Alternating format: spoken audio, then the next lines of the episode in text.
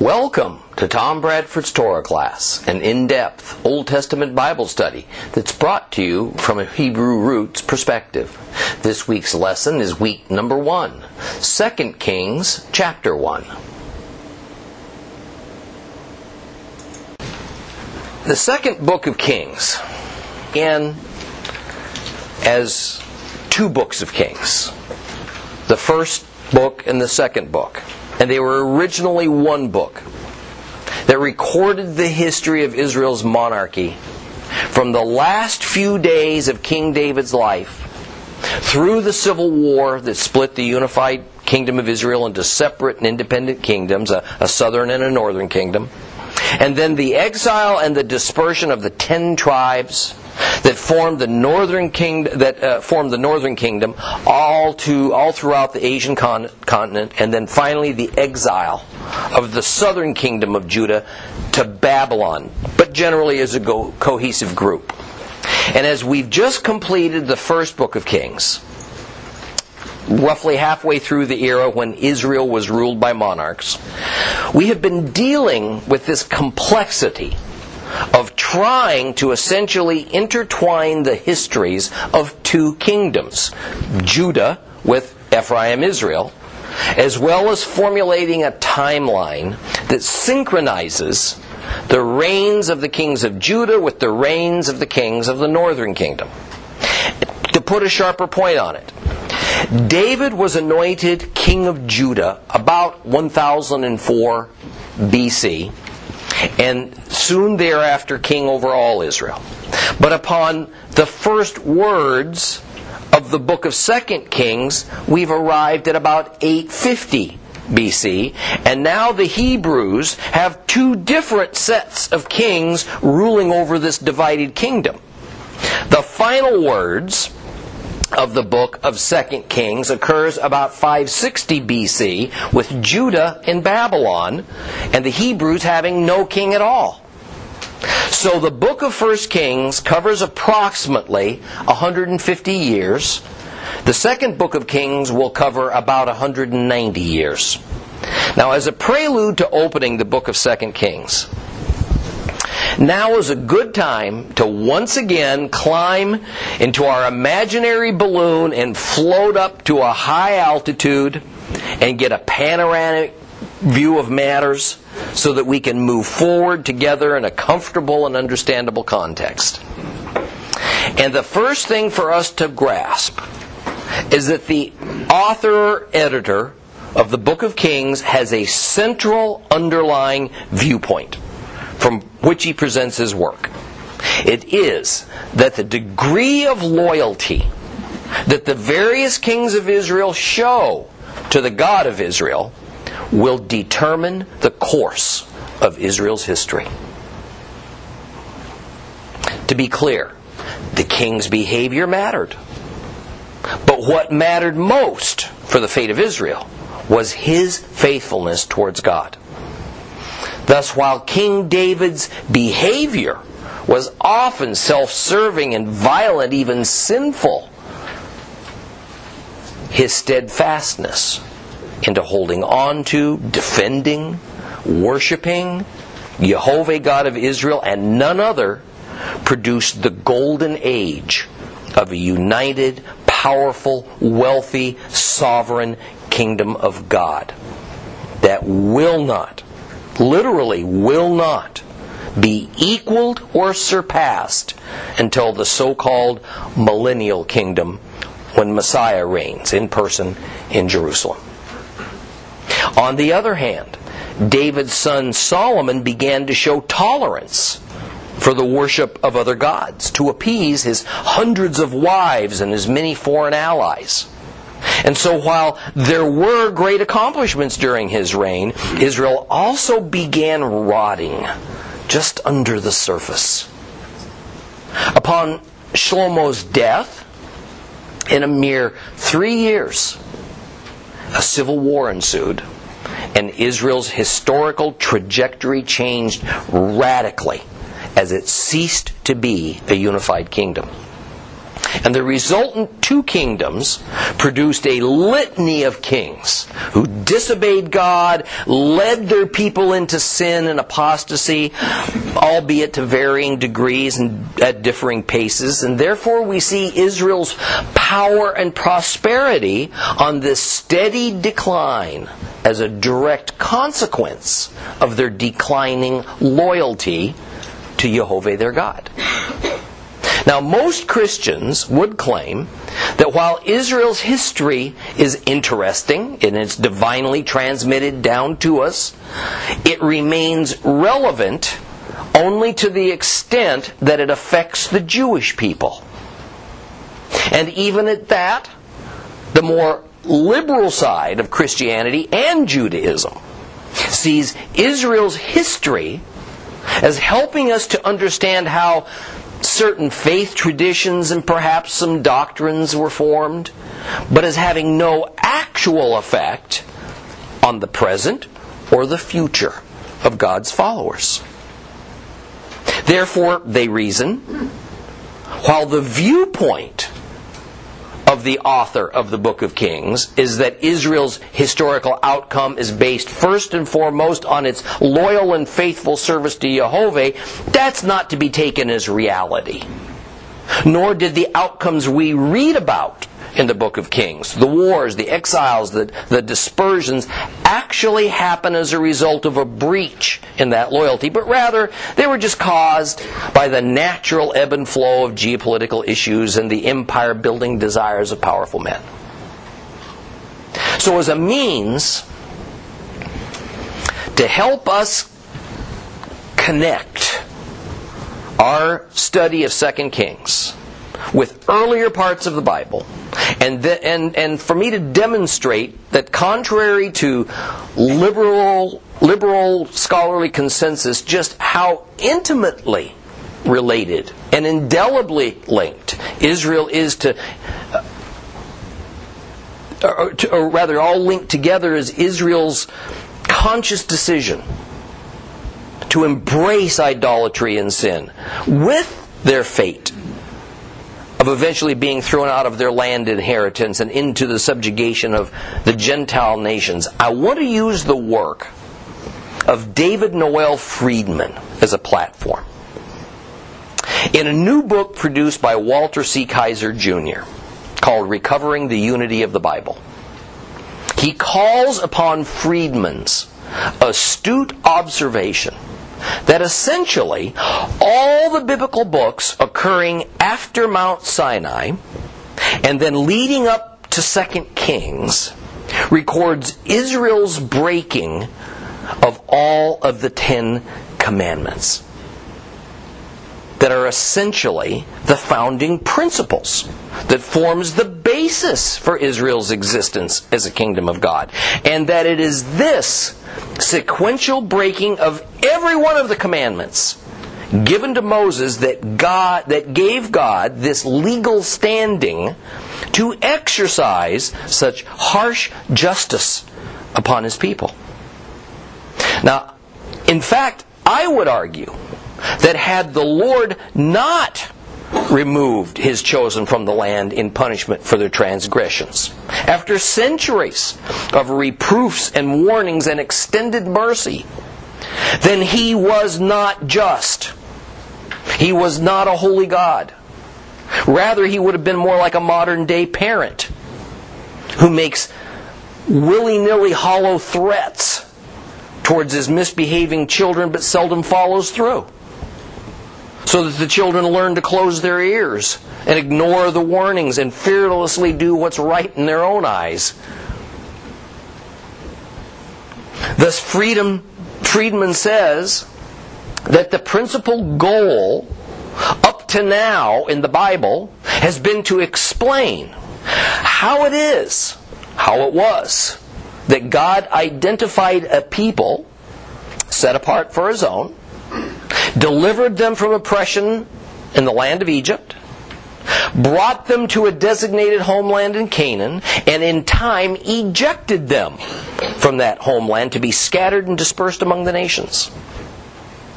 At the center of this progression was the Ten Commandments, Israel's constitution, a covenant based agreement between God and Israel that set down the terms of their existence as a kingdom of God. The agreement established blessings for obedience to those terms and consequences that are more technically called curses for violation. The adherence to this covenant of Moses was deemed by Jehovah as being of such great importance that it was given to Israel twice. The first time was to the first generation of the Exodus almost immediately upon leaving Egypt, and the second time was to the second generation of the Exodus, those that were born during the 40 years in the wilderness. And that was given from the mountains of Moab as their entry into the promised land was imminent. Freedman claims that beginning in the book of Exodus, each Bible book that follows centers upon the violation of one specific commandment among the Ten Commandments. In fact, he goes so far as to declare that, uh, that they are virtually violated in the order they were given to Moses and recorded on those two stone tablets. Perhaps. The problem I have with that claim is that there's a variety of ways used to number the commandments, and he chooses the one that he says is the consensus view of most scholars. Nonetheless, his premise that Israel's wanton uh, transgression against these Ten Commandments is quite visible, and that these transgressions are sequential, progressive, identifiable, and it provides us with the reason for the Lord's judgment of exile against his chosen people. And I think this is valid, valid, and I think it's a brilliant observation. So let's take a few minutes to just kind of follow this progression. Now, let me be clear that while on the surface this may seem like some kind of esoteric, technical, theological theory that only academics could love, it's not difficult. In fact, this really, in my opinion, ought to become as fundamental a teaching for all serious Bible students and worshippers of the God of Israel as the evangelical Romans road that explains the pathway to salvation. And that is because the following of Israel's history in light of their eventual trespasses against all ten of God's commandments is going to help us grab hold of God's true nature and of His promised plan. Now, Freedman says the first breaking of God's commandments was when Aaron made the infamous golden calf at the foot of Mount Sinai at the very moment the commandments were being given to Moses at the summit of that same mountain. In one fell swoop, the first two commandments were violated. First, you shall have no other gods before me, and second, you shall not make for yourself a graven image, an idol, in the form of anything. Thus, the two sins of apostasy and idolatry occurred at one time. And this tragic event set the tone for what would be a further disobedience only a few months later that meant that Israel would wander in the desert wilderness for 40 years as the first generation of the Exodus died off because of their rebelliousness against the Lord. Israel's third trespass was blasphemy. It can be identified in Leviticus 24 when a man who had an Egyptian father but a Hebrew mother got into a fight with another Israelite man, and during that fight, he blasphemed God's name. He was arrested, eventually hauled outside of the camp of Israel, and he was executed for this sin. The fourth trespass concerned Shabbat, the Sabbath. This happens in Numbers 15 where we hear about a man who has gathered wooden sticks on Shabbat in order to kindle a fire.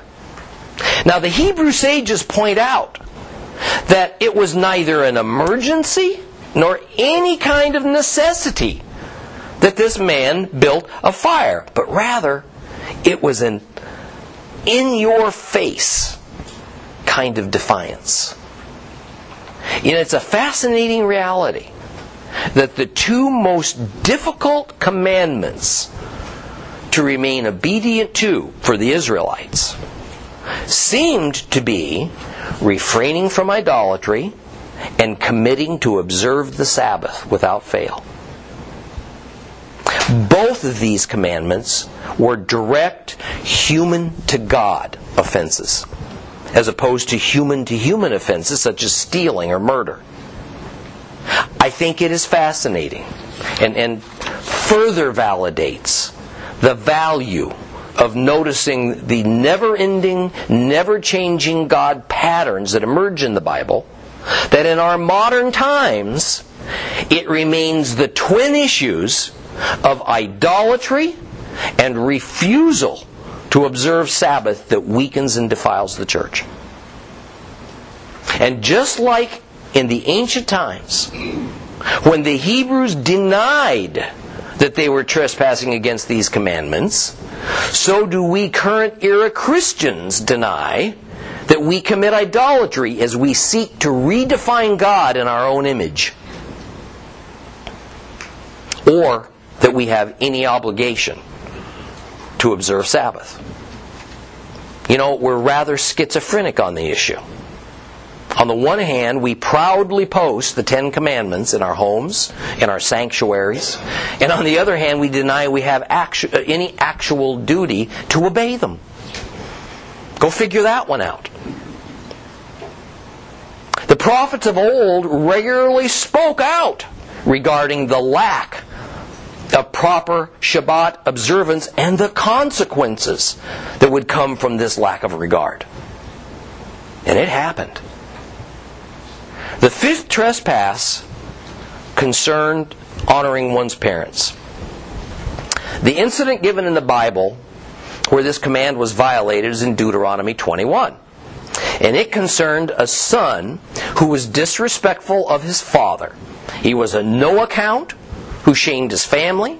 He refused to acknowledge parental authority and would not accept any kind of discipline. I believe that while real, this was also a metaphor of Israel as a whole. That is, Israel behaved as a son who was disrespectful of their father Jehovah, who brought shame on the holy name of God, who refused to accept the Lord's authority on their lives. And generally, they didn't respond to divine discipline that was designed to correct their bad behavior. Their son was removed from the camp of Israel, the land of Israel, and stoned to death. The next violation was of the commandment not to steal. And it is dealt with in Joshua chapter 7. It concerns a fellow named Achan. And it occurred at the time that Israel attacked and decimated Jericho. It seems that Achan took some of the spoils of war for himself. Now, normally, the sin of stealing is a human on human misbehavior. However, in this particular instance, the property that was stolen was God's private property. And so the sin was especially egregious. The law of herem, the law of the ban, was in effect. And this meant that when Israel was led by God in holy war, as they were against the stronghold of Jericho, then upon victory, the, the, the, usual spoils of war that might go to the victorious soldiers instead went to God. Often in the form of the spoils being destroyed by fire, that in some loose way mimicked a sacrificial altar fire. So Achan effectively stole God's holy property. And the result was his death. The breaking of a seventh commandment occurs in Judges 19 through 21, and it regards the sin of murder. This is the story of a Levite man and his concubine who traveled to a city in the territory of Benjamin.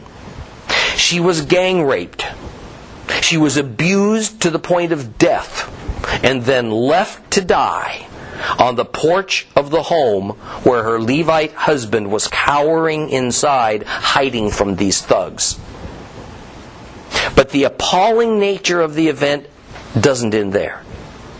The widower proceeds to cut up her corpse, thus defiling it by denying her a proper burial, and sends pieces of her to the other tribes as a message asking them to come and severely punish these Benjamites who did this hateful thing. The end result was a war of all the other Israelite tribes against the tribe of Benjamin that came perilously close to making Benjamin extinct. In the book of 1 Samuel, chapters 11 and 12, the crime of adultery. The eighth in the series of violation of the Ten Commandments is perpetrated. It involved King David's sexual desire for Bathsheba, the beautiful young wife of his loyal military officer Uriah. As Walter C. Kaiser Jr. points out, this was a turning point in the history of Israel, just as it was for King David's personal life. From here on, David's line digressed, and it was a constant source of trouble. And of course, in a short time, David's son Solomon would take the throne, allow idols and pagan worship to go on openly in the land, and then shortly after his death, the unified kingdom of Israel disintegrated. And finally, at the end of the book we've only recently concluded, 1 Kings, the ninth and the tenth commandments are violated in but a single event. The unbelievably wicked King Ahav and his foreign wife Jezebel decide to steal the land belonging to a common citizen of Israel, a man named Navot. The two commandments that were broken were the prohibition against coveting and the prohibition against bearing false witness in a court of law. In this incident, Navot is, the un, is in the unfortunate position of owning a lovely vineyard adjacent to the country palace of the king and queen of Israel. The king decides he'd like to have it for his own personal garden. But when Navot refuses to sell it to the king, because it's against the Torah law for a person to sell their ancestral tribal land holding, then his fate is sealed. The king covets this land, this man's land so much that he goes into a deep depression. His wife Jezebel, fearing that the king's countenance will reflect badly on the monarchy, leaps into action. She organizes a kangaroo court, devises a false accusation of blasphemy against Navot, and he is subsequently stoned to death by the liars she has hired. Immediately, King Ahav claims the deceased's Navot's land as his own. The cycle of all the Ten Commandments being broken by God's people is now complete as we get ready to open the book of Second Kings.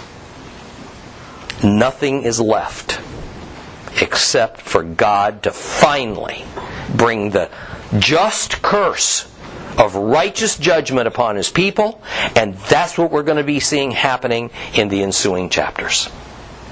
So, with that, open your Bibles to 2 Kings chapter 1. 2 Kings chapter 1. If you have a complete Jewish Bible, it is page 400.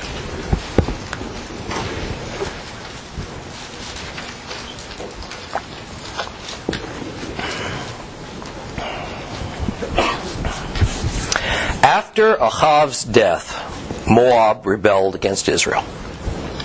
When Ahaziah fell through a latticed window of his upper room in Shomron, Samaria, and he lay injured, he sent messengers and said to them, Go consult Baal Zevuv, the god of Ekron, and ask whether I will recover from this injury. But an angel of Adonai said to Eliyahu, Elijah, from Tishbe, Get up, intercept the messengers of the king of Shomron, and ask them, Is it because there's no God in Israel that you're on your way to consult Baal Zebub, the god of Ekron? And then Adonai says, You will never leave the bed you're lying on, you will certainly die. Then Elijah left. The messengers returned to Ahaziah, and he asked them, Why have you come back? And they answered it, Well, a man came to meet us. And he told us to go and return to the king who sent us and tell him, Here's what Adonai says. Is it because there's no God in Israel that you're sending to consult Baal Zebub, the god of Ekron? Therefore, you will never leave the bed you're lying on, you will certainly die. Well, he asked of them, Well, the man who came to meet you and told you these things, what kind of man was he? He was a hairy man, they answered him with a leather belt around his waist. He said, It was Elijah from Tishbe. Then the king sent a commander of 50 to Elijah, together with his 50 men. And Elijah was sitting on top of a hill, and the commander climbed up to him and said, Man of God, the king says, Come down. Eliyahu answered the commander of 50, If in fact I am a man of God, let fire come down from heaven and burn you up along with your 50 men. Fire came down from heaven and burned up him and his 50 men. The king sent another commander of 50 together with his 50 men, and he said to him, Man of God! The king says, Come down immediately. And Eliyahu answered him, If I am in fact a man of God, let fire come down from heaven and burn you up, along with your 50 men. Fire came down from heaven and it burned up him and his 50 men.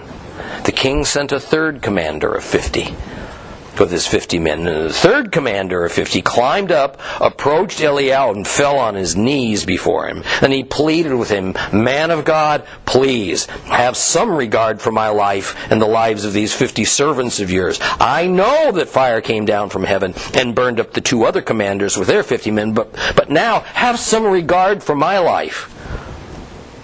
The angel of Adonai said to Eliyahu, Go down with him. Don't be afraid of him. So he got up and went down with him to the king.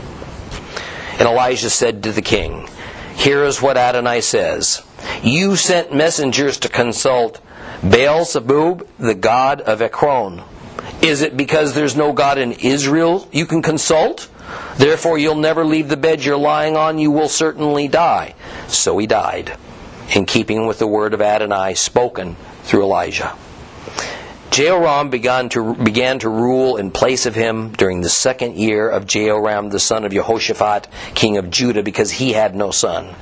Other activities of Ahaziah are recorded in the annals of the kings of Israel.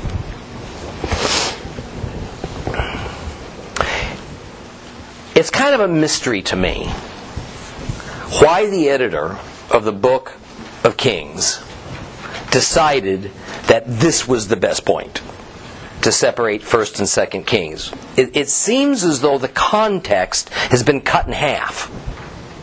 I would think it would have been more appropriate if it had been if it had included the last few verses of First Kings 22 so that the opening of Second Kings would have read something like this. Akazia, the son of Ahab, began his reign over Israel and Shomron in the 17th year of Jehoshaphat, king of Judah, and he ruled two years over Israel. He did what was evil from Adonai's perspective, living in the manner of his father, his mother, and Jeroboam, the son of Nevat, by, uh, by which he led Israel into sin. He also served Baal and worshipped him, and he made Adonai, the, the God of Israel, angry in keeping with everything his father had done. And after Ahab's death, Moab rebelled against Israel. That's the context. That's the way we need to see it. Now, but the important point that's being made is that a critical event ha- happened immediately upon Ahab's death. Moab rebelled against Israel. Moab had been under Israel's control as a vassal state since the time of King David, some 150 years. But apparently, Ahaziah was a rather weak king.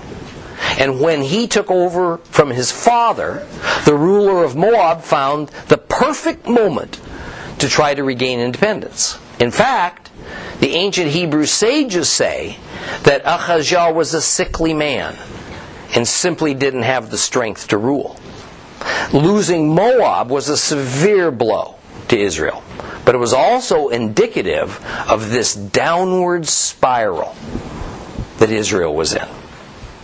God's hand of blessing had been retracted due to Israel having violated all the Ten Commandments. And without this blessing, all manner of unexpected consequences, curses, was now going to take place. Verse 2 tells us that Ahav's son, Ahaziah, accidentally fell from the second floor of his abode and was left in critical condition. He would soon die of his injuries. We are told in 1 Kings 21 that after Jezebel arranged for Nabot to be falsely accused of blasphemy and then wrongly executed, all due to her husband's coveting of Nabot's land, that Elijah, Elijah showed up to tell the king that his family would be annihilated as a consequence of these violating two, if not three, of the Ten Commandments coveting, false witness, and murder. And yet, because Ahab showed some degree of remorse and repentance, although pretty shallow, it seems, the Lord allowed some of this penalty to be moved to the following generation of Ahab's family. Well, now the time has come. And Ahaziah will bear the penalty originally intended for his father. Lest we feel sorry, though, for Ahaziah, we only have to read a few more words of this account of his injury and death as he does what was quite customary for that era. He sends some messengers to a god to find out what the outcome of his injuries might be. Now, the idea is of divination of the future. However, in a display of his thoroughly corrupted nature, we find Ahaziah did not seek the God of Israel, but rather sought the guidance of Baal Zevuv, Beelzebub, the Lord of the flies. Zevuv was the fly god whose likeness indeed was that of a fly. And this was a god who was honored in the northernmost of the five cities of the Philistines, Ekron. For future reference, it would help us to know that the term Baal was the Canaanite and Phoenician name of their chief god, but it was also a term that meant Lord. So we can find a number of different gods called Baal such and such. The same name is pronounced in Aramaean as Bel or Bel. And the Babylonian Assyrian languages say Bel, and it works the same way. Most Bibles are going to use all three of these names, and it's often confused as meaning three different gods. That's not the case. The kings of Israel had moved rather rapidly since the division of the kingdom from adding a few idols to their worship of Jehovah to creating a golden calf that was meant to represent Jehovah to a syncretism that rolled the worship of a number of gods, of which Jehovah was but one, into a kind of one size fits all religion. But then finally, we see Jehovah utterly renounced. And it is never so blatant as we read here with Ahaziah as he shuns seeking God for word on his injured condition and instead seeks the Philistine god Baal Zebub for answers. One must understand that this outright rejection of Jehovah by Ahaz was not only personal, but it was also national. Because he was the supreme leader who represented, who represented all Israel before God. And we have studied in the past how well the Bible reveals that a nation is dependent upon its leader's status before God as the determiner of that nation's fate. What we see regarding King Ahaziah and his nation of Israel is very much like we see happening in many parts of the Western world today, including America, as the biblical pattern repeats. In 2009, while visiting the Muslim nation of Turkey, President Obama boldly stated that America is no longer a Christian nation, but rather we are secular. In simple terms, this means we are here we hereby officially reject God as our spiritual national leader and as the ultimate lawgiver who has set down our moral and ethical principles in the Ten Commandments. And instead, we now look to our own human intellect, to the goodness of, the, of humanity, to fashion our own lives, our own values, to establish our own path. And we accept no power higher than ourselves that we must answer to.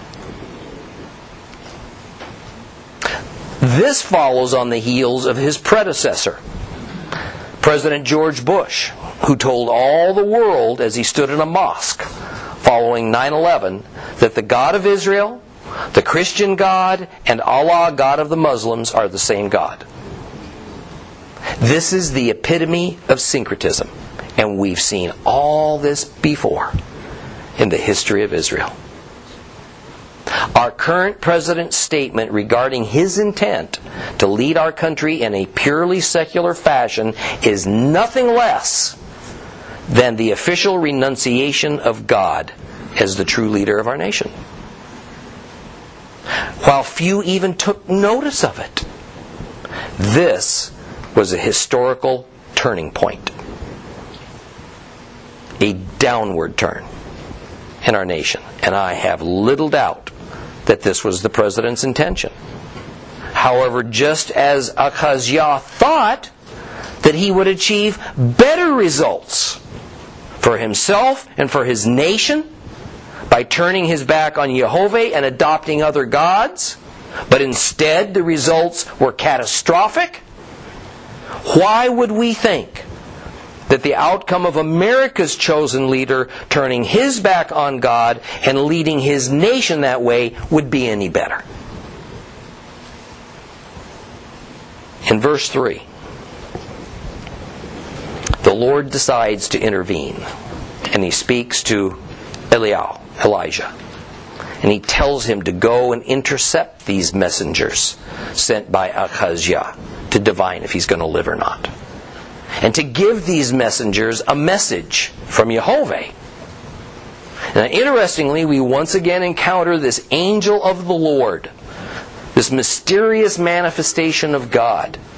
And as we have learned, a proper interpretation of the Hebrew renders this name the angel of Yehovah, Malach Yehovah, Yud Vav Briefly, this is God.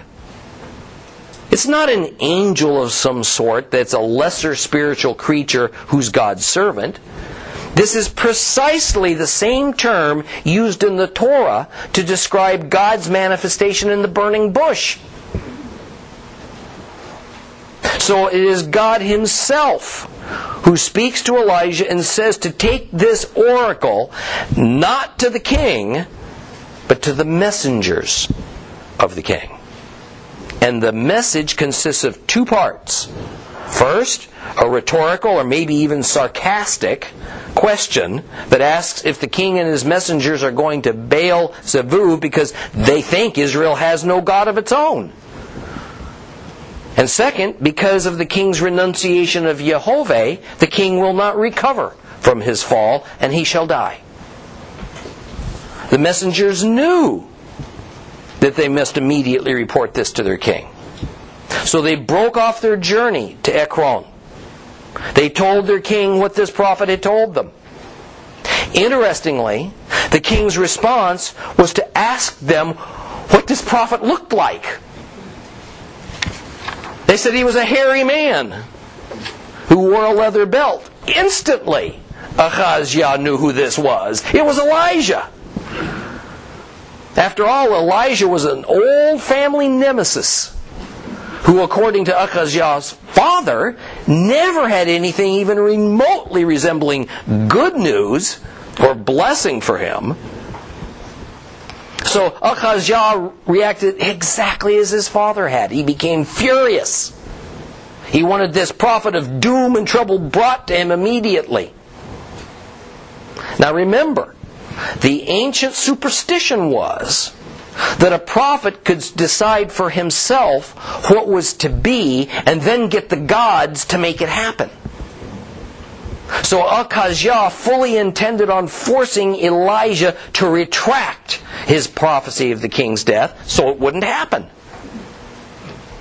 And by the way, saying that Elijah was hairy didn't mean that he was matted with extreme body hair. Rather, it means he was wearing hairy clothing, like of camel's hide. See, this kind of clothing was sort of a, a recognized uniform for prophets of God. It was as uncomfortable as it was odd. But we see this custom continued on for centuries as the New Testament's famous John the Baptist also wore hairy clothes that made his vocation quite apparent to one and all. Next week, we'll finish up chapter 1, then move on into chapter 2 for one of the strangest and most befuddling happenings in the entire Bible the translation of Elijah into the heavens in the presence of Elisha.